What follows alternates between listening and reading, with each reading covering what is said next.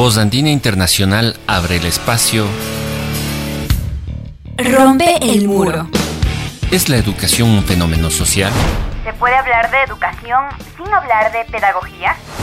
¿Es lo mismo escolarización que educación? La discusión de estas y muchas más preguntas en Rompe el muro. Un programa para docentes, estudiantes y para todos aquellos interesados en la educación. Porque es necesario romper el muro de la educación tradicional. El muro de la educación que reproduce el sistema. Porque los docentes, los estudiantes y las personas son mucho más que otro ladrillo en el muro.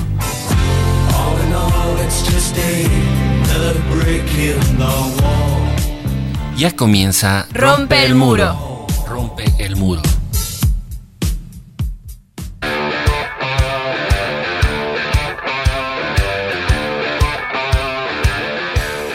Muy buenas noches, queridos radioescuchas de su programa educativo Rompe el Muro. Como cada jueves nos encontramos esta noche listos para conversar, para dialogar sobre temas educativos, para analizar diversas perspectivas de la educación en la sociedad eh, en general. En esta noche, pues vamos a conversar sobre un tema importante, la escuela la escuela, qué es la escuela, la institución educativa eh, denominada como tal, ese espacio donde nos encontramos para aprender desde muy chicos, pasamos muchos años en la escuela, ¿eh? y sobre eso y algunas reflexiones vamos a, a conversar en esta noche. Esta institución educativa genéricamente llamada escuela, tiene una alta importancia en el proceso de la educación de todos nosotros, la ha tenido, la tiene, hay, sin embargo, diversas tendencias que critican a la misma e incluso más radicales manifiestan que esta está caduca y que deberían priorizarse otras formas de educación. Incluso algunos dicen que la escuela debería desaparecer. Para analizar este debate, estas perspectivas, sí o no, eh, eh, conversamos con nuestro invitado, el doctor José Miguel Vargas Pellicer. Él es arquitecto por la UNAM y maestro en ciencias con especialidad en investigaciones educativas por parte del Departamento de Investigaciones Educativas SINVESTAF de México. Es doctorante en ciencias de la educación en la Universidad Católica de Leuven de Bélgica. Desde la arquitectura estudió y trabajó dentro de la producción y gestión social del hábitat, vinculando a procesos de diseño participativo y educación popular tanto en el ámbito académico como en el trabajo comunitario. A partir de entonces se ha enfocado en estudiar el rol que ocupa la enseñanza escolarizada en la sociedad, tanto en educación superior como en educación básica.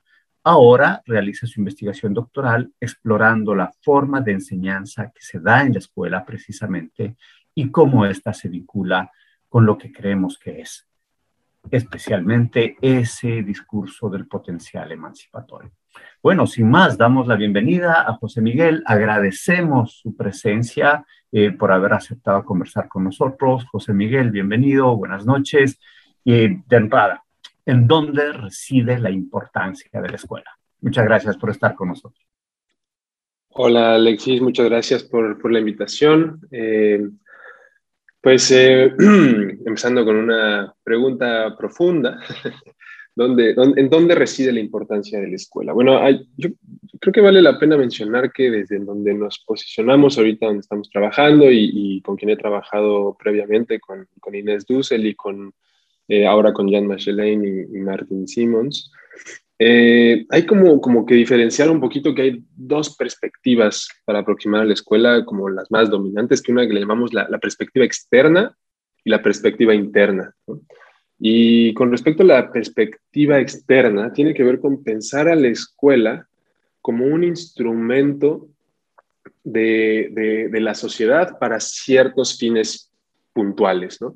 Y, esa perspectiva externa tiene como, como, como digo, como, como su máxima, como bien lo menciono, tiene que ver con su, con su sentido eh, instrumental, pues, ¿no? La escuela como un instrumento para tal cosa. Y, luego, desde donde trabajamos eh, más nosotros, nos interesa trabajar más cerca, más, más cerca esta, esta problematización o conceptualización de la escuela, tiene que ver con lo que decimos la perspectiva interna.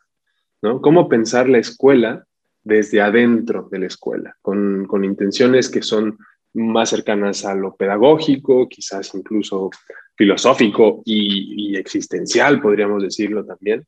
Entonces, como que dentro de, esas, dentro de esas dos grandes perspectivas de conceptualización de la escuela, eh, yo me posiciono un poco más cercano a esta segunda, a la, perspectiva interna, y, desde ahí podría decir que, la, importancia de la escuela reside, y acabo voy a, voy a sacar ahora que, que, se escucha mucho acerca de Hannah Arendt, hablar mucho de Hannah Arendt con respecto a la escuela, que tiene que ver con, con el amor, con el amor a la vida, ¿no? Eh, la importancia de la escuela, eh, por supuesto Hannah Arendt habla de la educación, ella no conceptualiza como tal la escuela, pero, pero tiene que ver con, con eso, con, leo rapidísimo, ¿no?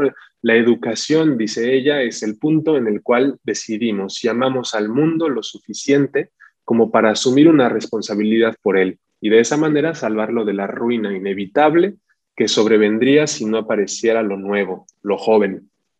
Entonces, desde ese sentido, me parece que, que, la escuela, cuando se logra como escuela, y ahorita voy para allá, eh, permite justamente esa vinculación entre, entre lo viejo y lo nuevo. Eh, yo creo que, que de repente la importancia de la escuela reside para mí precisamente en, quizás en esa breve pausa que podríamos hacer entre la escuela que permite vincularnos con un viejo mundo, esta pequeña pausa, para transformarlo. Justo me parece que, que, es en esa, en esa brevísima pausa que nos permite pensar que la escuela es este lugar donde nos, nos presentan, las viejas generaciones nos presentan, o, o yo ya quizás esté más cercano a las, a las viejas generaciones, pero que, presentamos al mundo, a las nuevas generaciones, con la intención de que sea transformado. ¿no? Ese es un poquito, pero, pero, no, pero no presentamos la transformación, porque presentar la transformación estaría ya encaminada a dirigir una perspectiva de cómo usar el mundo. Lo que, y lo que, lo que, lo que está interesante pensar es que se busca presentar la escuela, digo, presentar el mundo en la escuela, pero con la intención de que ese mundo sea eh, apropiado por las nuevas generaciones para ser renovado. Entonces, como que dónde reside la importancia de la escuela, para mí le diría en la renovación, en la posibilidad de renovar el, viejo, el viejo mundo, pero con la condición de que ese mundo tiene que ser presentado en algún momento. ¿no? Entonces, esta dualidad constante entre, entre, lo, entre, la conservación, entre lo presentado del viejo mundo y la transformación, ¿no? lo que pueden hacer las nuevas generaciones con ello. Para empezar, muy bien, eh, muy, muy importante, muy precisa, muy, linda también, ¿no? Las apreciaciones esperanzadoras desde Hannah Arendt, pero eh, también eh, tienes esos cuestionamientos a la, a la, escuela, ¿no? A la institución, incluso los recuerdos de la escuela. Dicen, ¿qué es lo que más recuerdas? Ah, recuerdo el recreo. Entonces recuerdo mis espacios con mis compañeros, recuerdo que mi profesora era, era bonita, o sea, me gustaba, ¿no? De infancia. Todas esas cosas son como en lo afectivo, y desde varios, desde varios eh, críticos que dicen la escuela lo que recuerdas no es precisamente como el espacio de aprendizaje, incluso eh, eh, recuerdas más bien el espacio de recreación. Pero en ese sentido, estos cuestionamientos que menciono, entre otros, eh, tanto ese carácter jerárquico propio de un carácter institucional, ¿no? Michel Foucault, pues, eh, compara estas jerarquías, ¿no? La escuela, la cárcel, el manicomio, eh, el clásico trabajo de él. ¿Y cómo miras tú esos cuestionamientos? ¿Estás de acuerdo? ¿Crees que quizás son exagerados? ¿Crees que no tienen una preponderancia en el proceso educativo o pedagógico en sí? Sí, sí, tiene, eh, a ver, hay, creo que algo que, me, vale la pena también mencionar ahorita con respecto, digo, para conectar estas dos cosas, eh, algo que me, gusta pensar es que la escuela tiene como pretexto la educación, pretexto lo pongo entre comillas, tiene como pretexto la educación y alrededor de esa educación suceden todas estas prácticas sociales y culturales. Eh, las cuales son fundamentales para, para, la vida, eso no lo negaría, pero creo que lo que pasa y lo que ha pasado, sobre todo en la investigación educativa, es que de repente nos, nos hemos desplazado a poner al centro del análisis eh, escolar, todas las prácticas sociales alrededor de la escuela y hemos abandonado un poco el estudio y el análisis de, aquello que congrega a todo eso. Ese, por eso lo digo el pretexto entre comillas. Lo, que, lo que está articulando todas estas otras prácticas finalmente tiene que ver con esa intención de, de lo que yo diría que es la, importancia de la escuela, que es la posibilidad de vincularnos con un mundo distinto perdón, distinto y ajeno eh, a, nuestro contexto inmediato, ¿no? que quizás era otra de las cosas eh, que son importantes mencionar. la escuela nos posibilita vincularnos a cosas que de otra manera, si no existiera la escuela, nunca aparecerían en, nuestra, en, nuestra, en nuestro contexto. ¿no? Estaríamos de alguna manera determinados por nuestro contexto social. Entonces, lo que es interesante, eh, digo, y no es que la, la, escuela lo logre y entonces eso ya no, ya no aparezca, pero, pero digamos, eso, eso, eso empuja que sucede un poco, ¿no? A, vincularnos con cosas que no estaríamos tan fácil, eh, no tendríamos tan fácil acceso. Entonces, en ese sentido, bueno, yendo un poco a, las, a, los, a los cuestionamientos, yo creo que habría que ir uno por uno de esos cuestionamientos. Hay, hay, para mí hay como, digo, empezando como, como tres grandes grupos de cuestionamientos. Eh, uno tiene que ver, por ejemplo, con, con por qué es tan utilitaria la escuela, ¿no? ¿Por qué, por qué se está haciendo la escuela tan utilitaria? Como si eso, eh, como, como, si la escuela estuviera justo siendo una, un instrumento para algo. Y esta serie de cuestionamientos yo los comparto eh, y tienen un poco su génesis en el, la razón de ser, un poco tiene que ver con, con precisamente las estrategias de lo que le llaman Jan, y, Jan y, y Martin Simmons, Simmons, las estrategias de domesticación de la escuela, ¿no? Como que la escuela había sido durante mucho tiempo un espacio eh, que, aboga por una suspensión del contexto inmediato, con un enorme potencial de desvincular los poderes eh, políticos, económicos, culturales, y, obviamente por ese potencial, los grandes poderes buscan eh, domesticarle, así le llaman estos autores. Entonces, desde ese lugar, la escuela ha respondido domesticadamente, institucionalizando prácticas que tienen que ver con volver muy utilitario el saber. Entonces, el primer gran grupo de críticas yo diría que tiene que ver con eso, con, que, con que se centra eh, en hacer la crítica a lo utilitaria que es la escuela. Pero luego, por otro lado, el segundo gran grupo es el opuesto.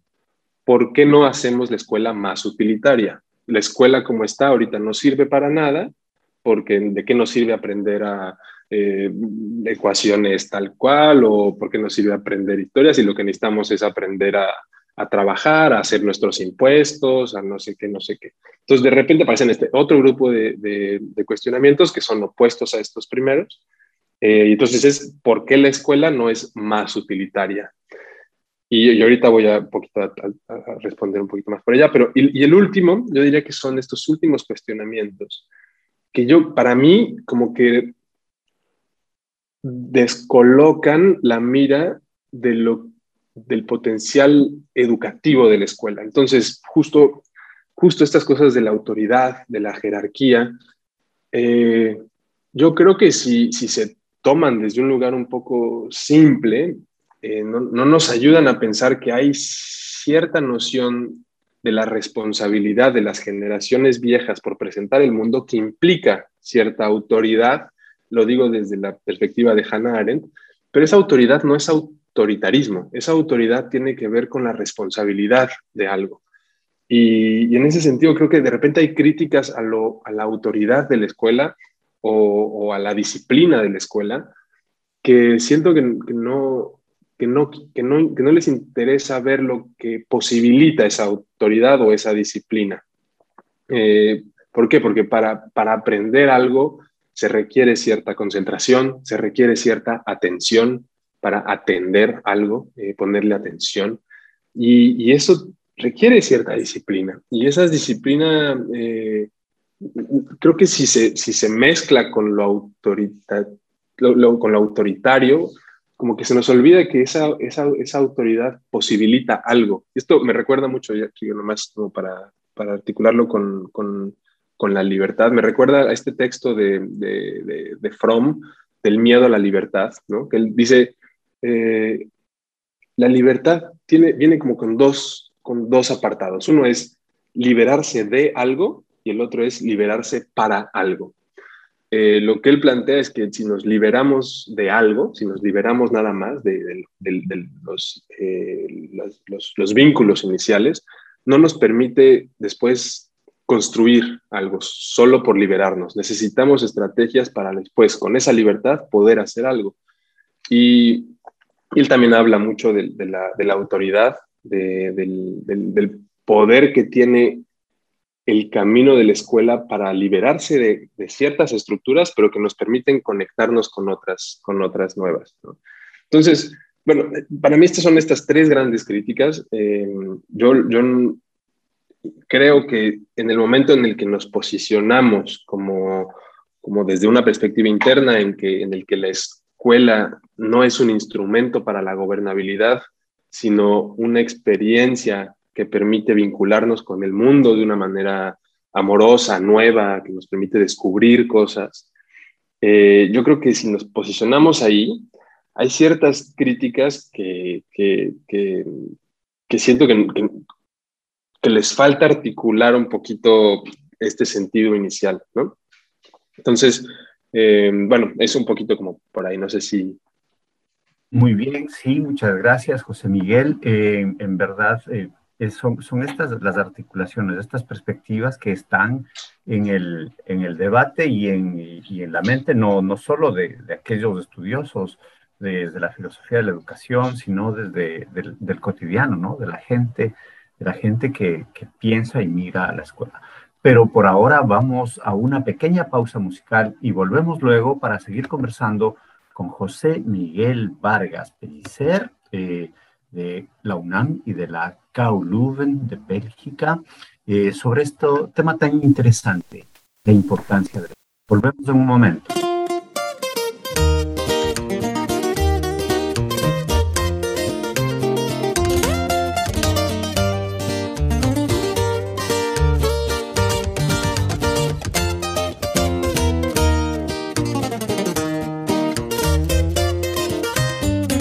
Escuela nunca me gustó. Aún recuerdo aquellos tiempos de la prepa, ya traí un billetón. Desmadroso de ese morro, ya ni modo, esta vida me tocó. Y aquí andamos al millón. Bien placoso y malandrón. Tengo rayas en el cuerpo que resaltan a donde quiera que voy. El sur centro de Los Ángeles, mi casa es de donde vengo yo. Un saludo a mis homeboys. Historias tengo de a montón. Para no hacer largo el cuento, y ya no salgo sin la super y el cuernón. De atentados le he librado dos, tres veces, pero Dios no me dejó traición.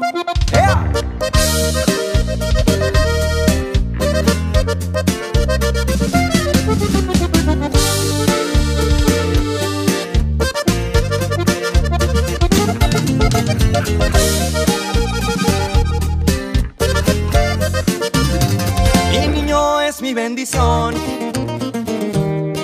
La razón por la cual no tiro la toalla, no importa la situación amuleto de la suerte es la familia, siempre han sido mi motor. Los primos brincan en calor. Noches de fiesta en Hollywood. Cuando hay tiempo nos perdemos con modelos por allá en el W. Hay billetes, no escatimo el presupuesto, puro Benjamin Azul. Bien positivo es la actitud. Para la chamba soy de acción. Bien pendiente de todas las oficinas, todo está bajo control. ¿Quién diría que algún día el compa y les iba a salir cabrón? Aquí seguimos, no me voy.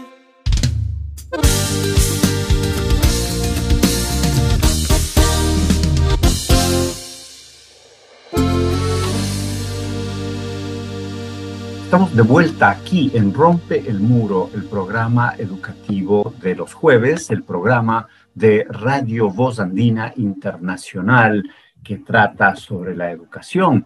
Y en ese sentido, eh, continuando con nuestro diálogo, eh, querido José Miguel, además de estos sentidos de instituciones y organización, ¿qué es lo que comparten las diversas escuelas? ¿Qué, qué les, qué tienen de común? La técnica y la de humanidades, de esa escuela intercultural bilingüe indígena en la Amazonía o en Chiapas, y esa escuela monolingüe que puede ser hasta tradicional, ¿no? Clásica, esa escuela rica, eh, la escuela de los barrios altos, vinculada con sé yo, con las escuelas británicas, las escuelas francesas, y la escuela muy pobre, la escuela de 50 niños y un maestro, o la escuela unidocente, pluridocente, dos maestros a cargo de toda la escuela que se distribuye.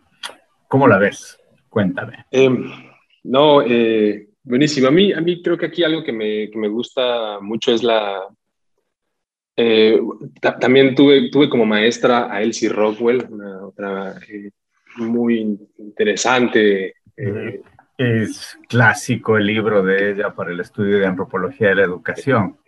Claro, claro. claro. Y, y, bueno, pues obviamente siempre fue un, ha sido un referente en todos los sentidos para mí. Y, y ella siempre dice que no existe la escuela, sino las escuelas. ¿no? Ese es un poquito el, principio etnográfico, antropológico de esta perspectiva. Y es muy contrastante con el ejercicio de investigación en el que ahora me encuentro trabajando desde la filosofía de la educación con, con Jan Magdalene y Martin Simmons, en el que hablan de la escuela. ¿no? Es como que de repente a mí me, gusta, me gusta estar en medio de estas eh, dos perspectivas. Y, y, un poquito las pienso que se articulan precisamente en, eso que mencionaba sobre, sobre lo que une como práctica cultural a la escuela. ¿no? Yo creo que esas cosas que suceden alrededor como prácticas culturales en torno al aprendizaje es donde vamos a encontrar la mayor cantidad de, diversidad, las múltiples escuelas, las múltiples formas de experiencia de vida.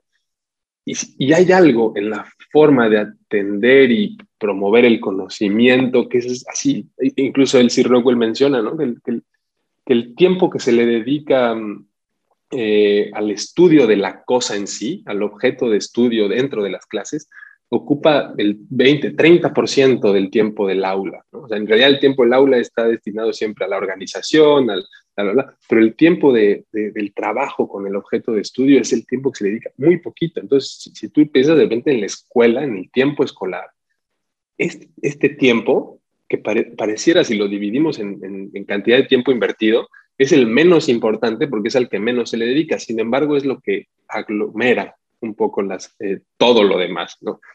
Eh, yo creo que por ahí va un poco la pista a lo que quiero responder qué es lo que comparten las escuelas. Yo creo que lo que comparten justo no es eh, la diversidad cultural de, múltiples experiencias de vida, sino, por ejemplo, eh, una cierta didáctica, una, una, una, cierta didáctica y una forma de trabajar con el objeto de estudio en el que se detiene, se detiene tantito el mundo para observar algo en particular, para eh, descomponerlo en sus partes para ver cómo se juntan.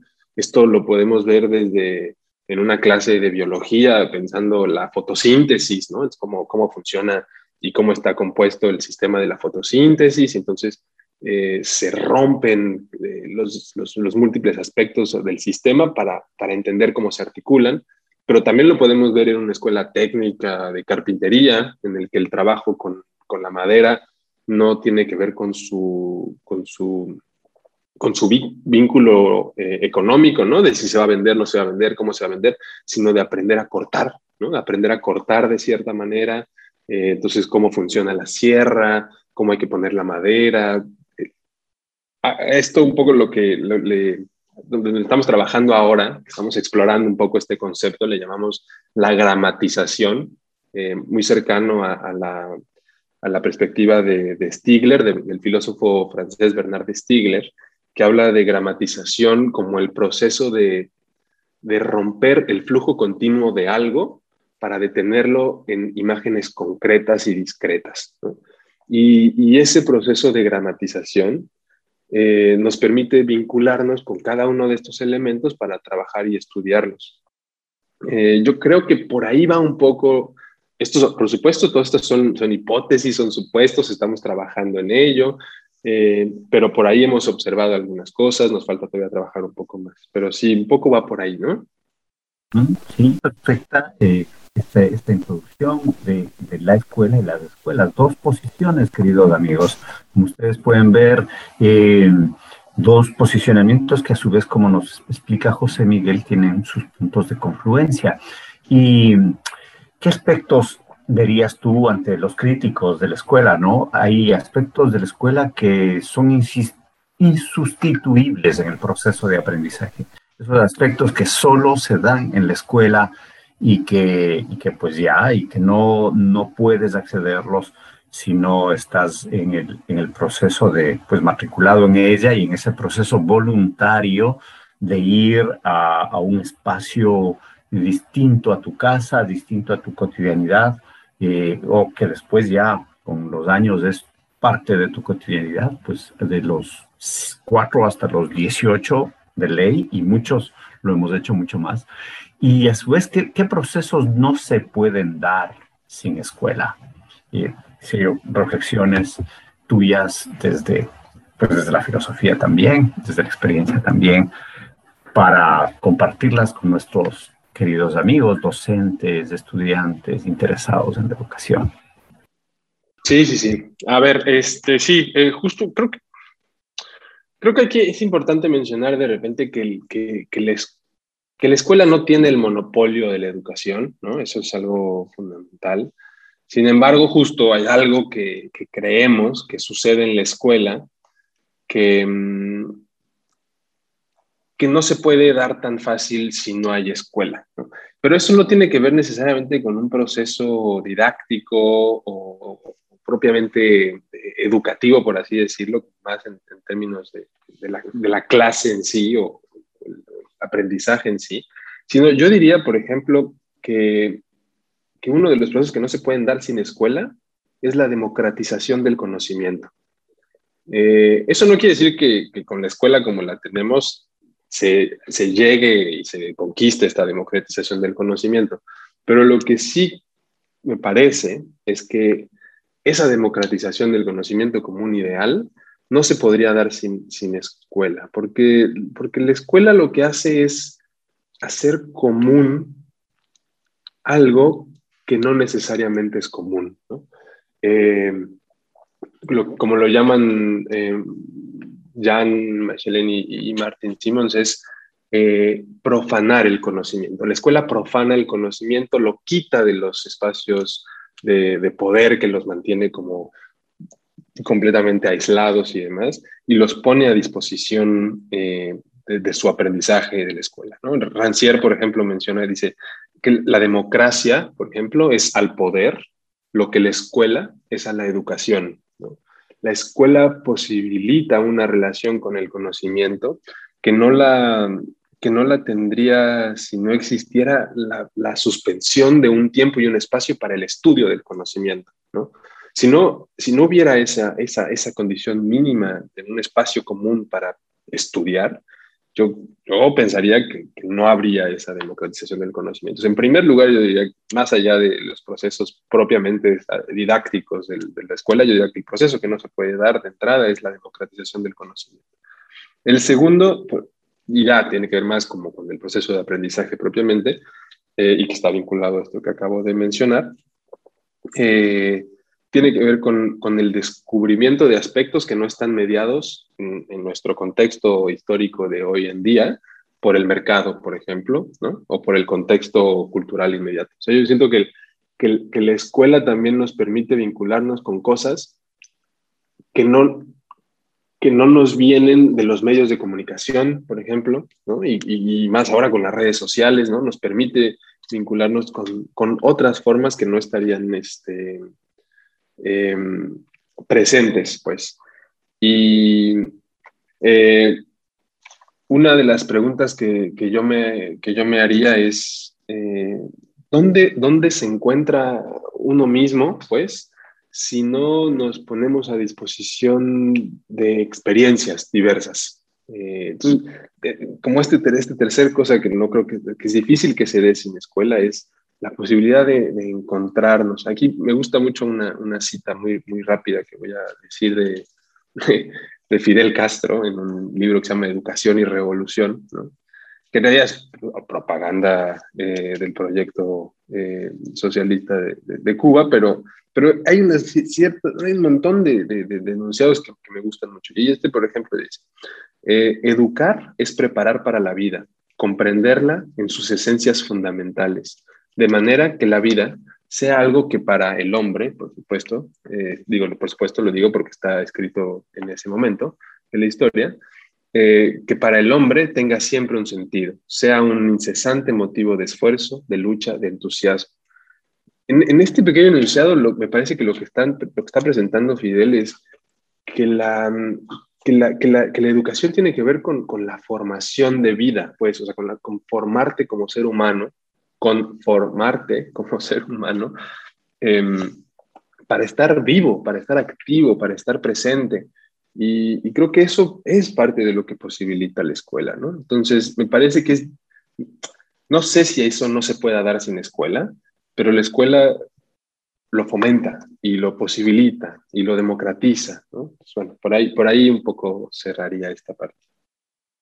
Pues muy, muy importante aquello también, ¿no? O sea, de, todo, todos los elementos que, planteas, quizás lo que hemos vivido, pues nosotros, los, amigos que están al otro lado de, de estas ondas, eh, de estas ondas comunicacionales, y hoy nosotros, es ese sentido de llegar y encontrarte con el otro, con el otro que sale desde tu casa, que sale desde tu mamá, tu papá, tu, en el caso latinoamericano nuestro, las familias ampliadas, incluso primos, tíos y todo, pero es el otro.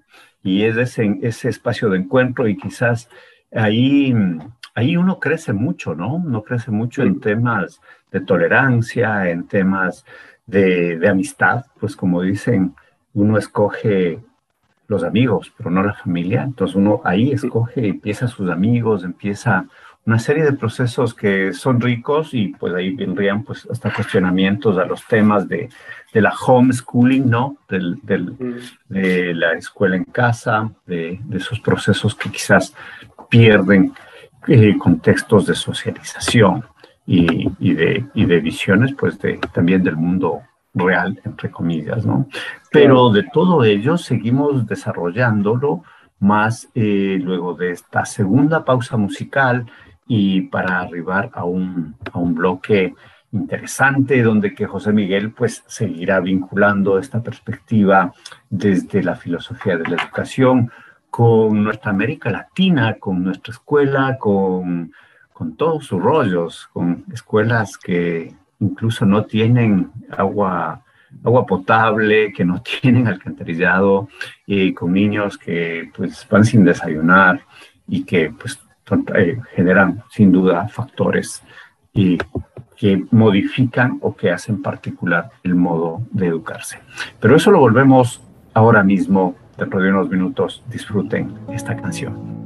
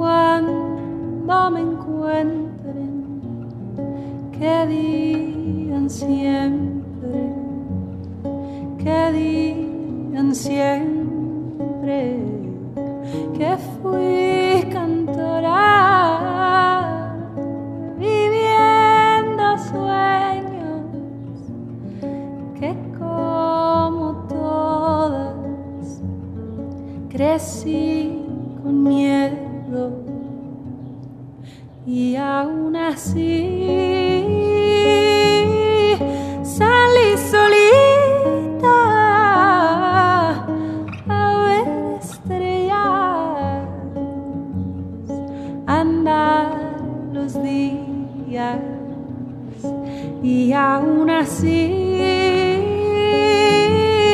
salí solita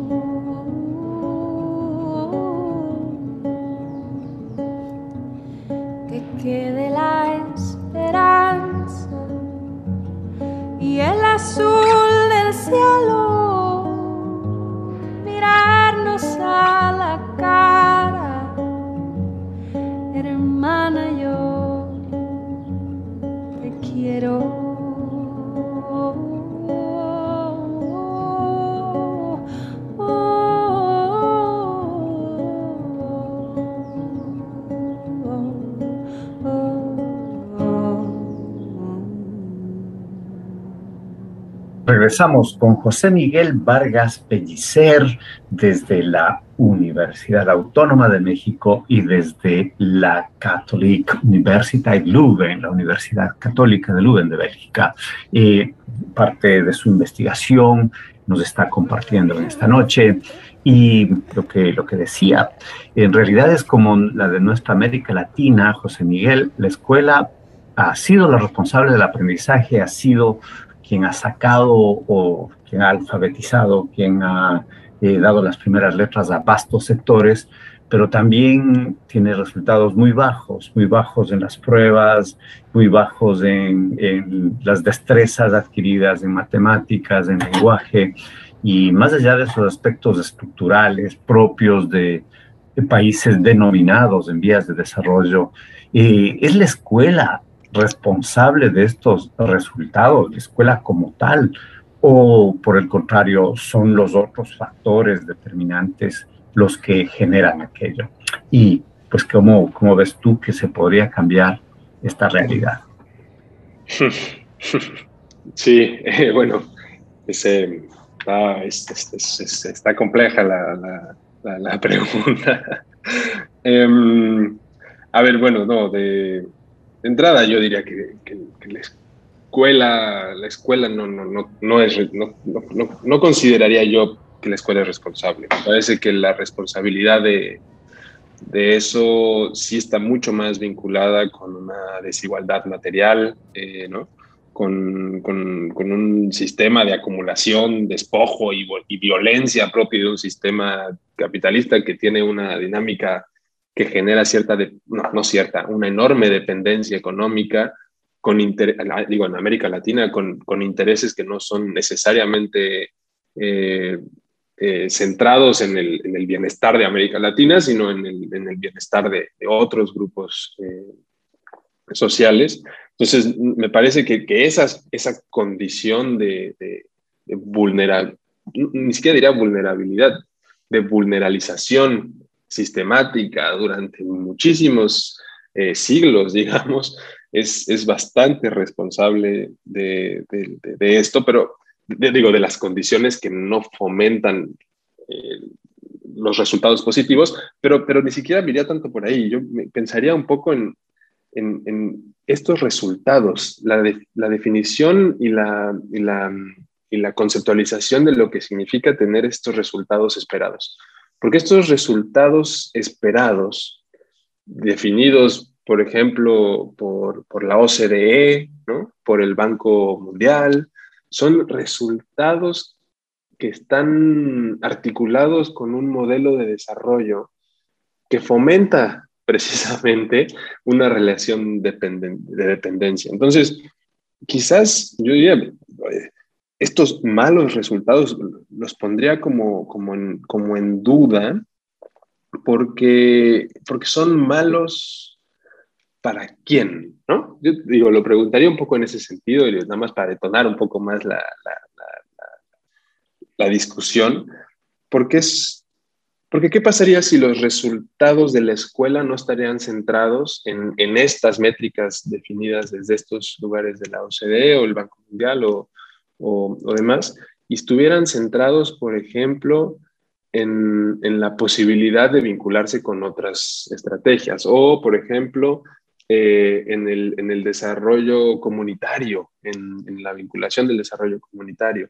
¿Qué pasaría si buscamos eh, que los resultados de la escuela no estén articulados con estas, con estas lógicas, sino con otras? ¿no? Yo, a mí pienso, hay otra frase que me gusta mucho de Rancière que dice que, que la escuela no puede prometer una equidad que después será negada por la sociedad.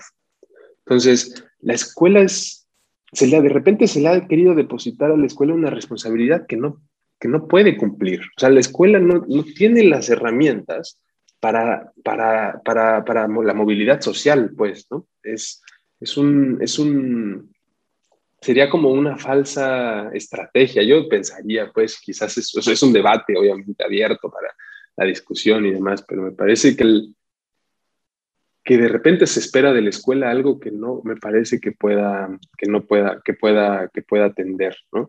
Eh, quizás si se centrara más en, el, el desarrollo de la formación humana, en el desarrollo de la formación comunitaria, quizás la escuela por ahí tiene mucho más que hacer. Sin embargo, aquí viene como todo en esta conversación para mí y, mi propia formación, hay como, como dos pesos muy grandotes, porque por otro lado se reconoce, o yo reconozco pues, que el, que el grado, que, que, que, tener cierto grado educativo te puede abrir eh, un camino de, de, movilidad social. No es que no sea cierto, la cosa es que, que qué tan alto es ese porcentaje de, acceder a, estas, a esta movilidad social a partir de ahí. Es como, como pensar en una meritocracia eh, que en realidad en un sistema tan desigual, como que nunca en realidad hay una posibilidad real de esa movilidad.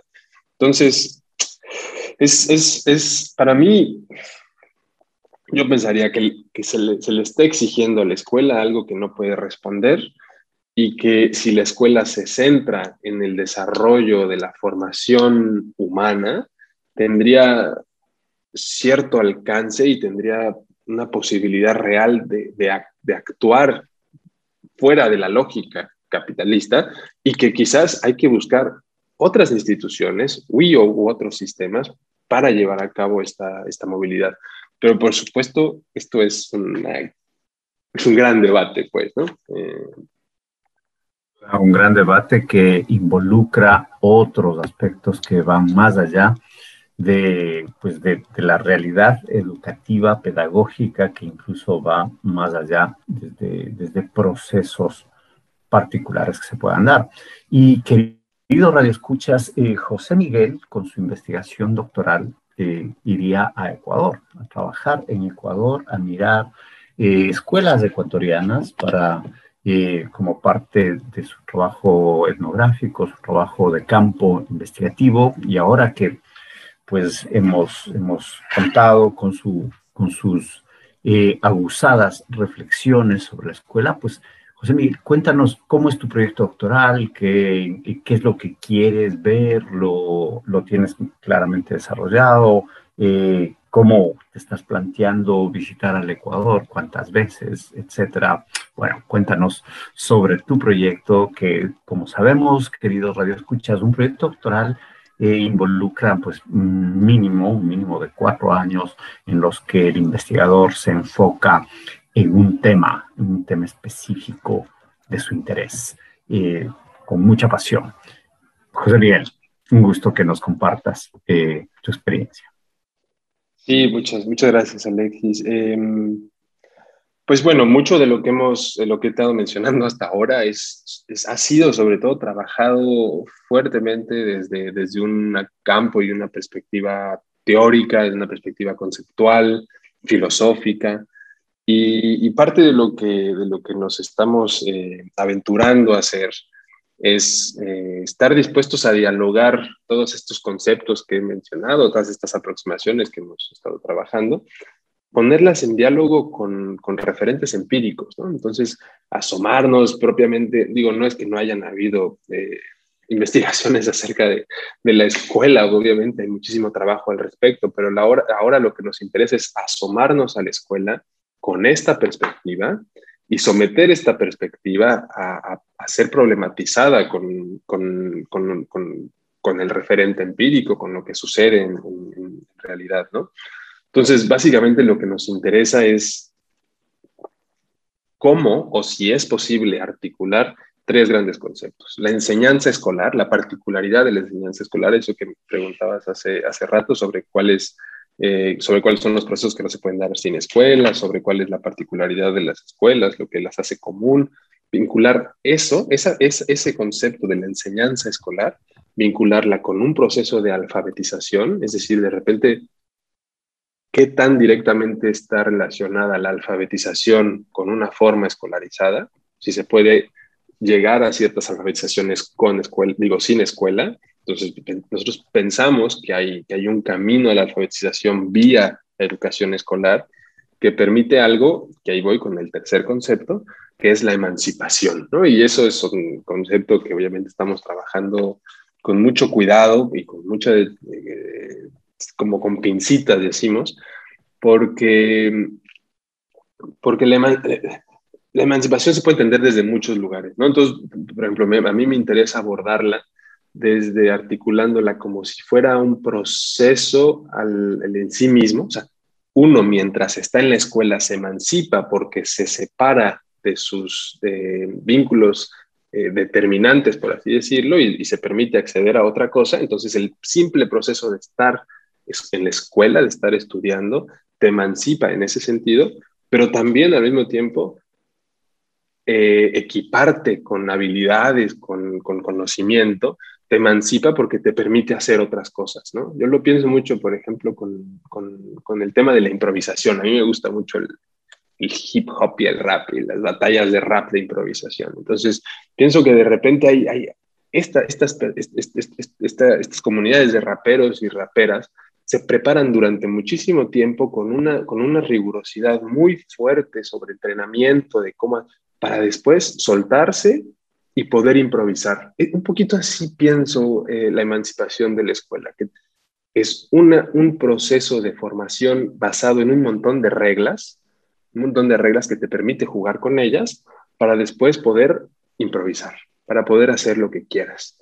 Pero necesitas haber pasado por ese proceso. ¿no? Entonces, un poquito lo que queremos hacer es ver cómo funcionan los procesos de enseñanza en las escuelas eh, vinculadas a los objetos de conocimiento propiamente, eso que decía de enfocarnos en este pequeñito tiempo escolar que es el proceso del aprendizaje, enseñanza-aprendizaje con el objeto en sí mismo, estudiar eso, cómo, cómo se vincula, qué, qué, qué recursos didácticos hay, qué permiten ciertos recursos, eh, recursos didácticos, que, que, inhiben ciertos recursos didácticos, estar en las aulas observando cómo cómo, cómo, cómo observan las clases los mismos estudiantes, ¿no? Por ejemplo, nos llama mucho la atención de repente en las eh, observaciones que hemos hecho como de ejercicios, eh, las miradas, las miradas de, las y los estudiantes, como cuando, cuando cae el 20, ¿no? como esas miraditas, en cuándo aparecen, cuándo aparece esa miradita que, que parece que sí hay un entendimiento de algo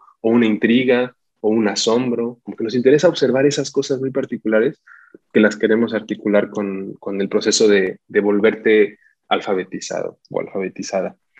Eh, entonces, bueno, vamos a estar trabajando haciendo observación, observación de aulas en, en, esa, en, Ecuador. Voy a estar cuatro meses, es un poco la idea de estar eh, buscando escuelas eh, que sean de diferentes ámbitos culturales, un poco para lo que nos interesa es decir cómo a pesar de las diferencias culturales de las escuelas, existe un común denominador en la forma de enseñar escolarizada, ¿no? Entonces queremos encontrar algunas escuelas multiculturales, bilingües, eh, técnicas, eh, privadas y, poder como señalar que a pesar de esas diferencias culturales hay algo que se mantiene. Entonces eso vamos a estar trabajando ahorita en la primera parte y después vamos a seguir con con unos ejercicios, eh, con unos talleres con, las y los estudiantes un año después para trabajar su experiencia de, de, ser, de, haberse alfabetizado a través de la escuela, ¿no? Un poquito, digamos, eh, como si fuera un ejercicio o un, entre comillas, examen escolar en el que después de haber llevado un cierto número de materias, vamos a ponernos a discutir qué significa haber aprendido esas materias, ¿no? haber aprendido lo que pasó en esas materias. Entonces, este, este, este, este, trabajo se articula, digo, nada más para cerrar. Eh, vamos a estar haciendo observación aquí también en Bélgica, en donde estoy ahorita, en escuelas internacionales, porque yo no hablo ahorita holandés ni, ni francés, entonces vamos a estar haciendo observación en escuelas internacionales. Otro colega va a estar haciendo observación en escuelas belgas. Eh, bueno, eh, de acá pues, pero que hablan holandés, y, y, él, y, él, se va a ir al Congo. Entonces la idea es tener como un, un, abanico de, diversidades de escuelas para poder articular y, fortalecer un poco el argumento de, de, que algo pasa en la escuela que no, que no se puede dar fuera de la escuela y que no importa los contextos culturales, vale la pena defender. Un poquito eso sería el, el, proyecto que nos estamos en. Genial, mi querido José Miguel, interesantísimo, querido Radio Escuchas, también hemos compartido esta noche la escuela, la importancia de la escuela, hemos podido conocer pues desde, desde una mirada, desde filosofía y la educación, pero también desde una mirada muy, muy conectada a la cotidianidad. Eh, cerramos este programa de este jueves eh, un abrazo para José Miguel, para Karina Torres, que siempre está con nosotros apoyándonos en los controles, en la parte técnica, en la parte de producción también. Y con ustedes, ustedes que cada jueves nos siguen, eh, como siempre, salud y alegría. Soy Alexis Oviedo y les espero por Radio Voz Andina Internacional el siguiente jueves a las siete y media de la noche para conversar más sobre educación, otros temas de la educación. Buenas noches.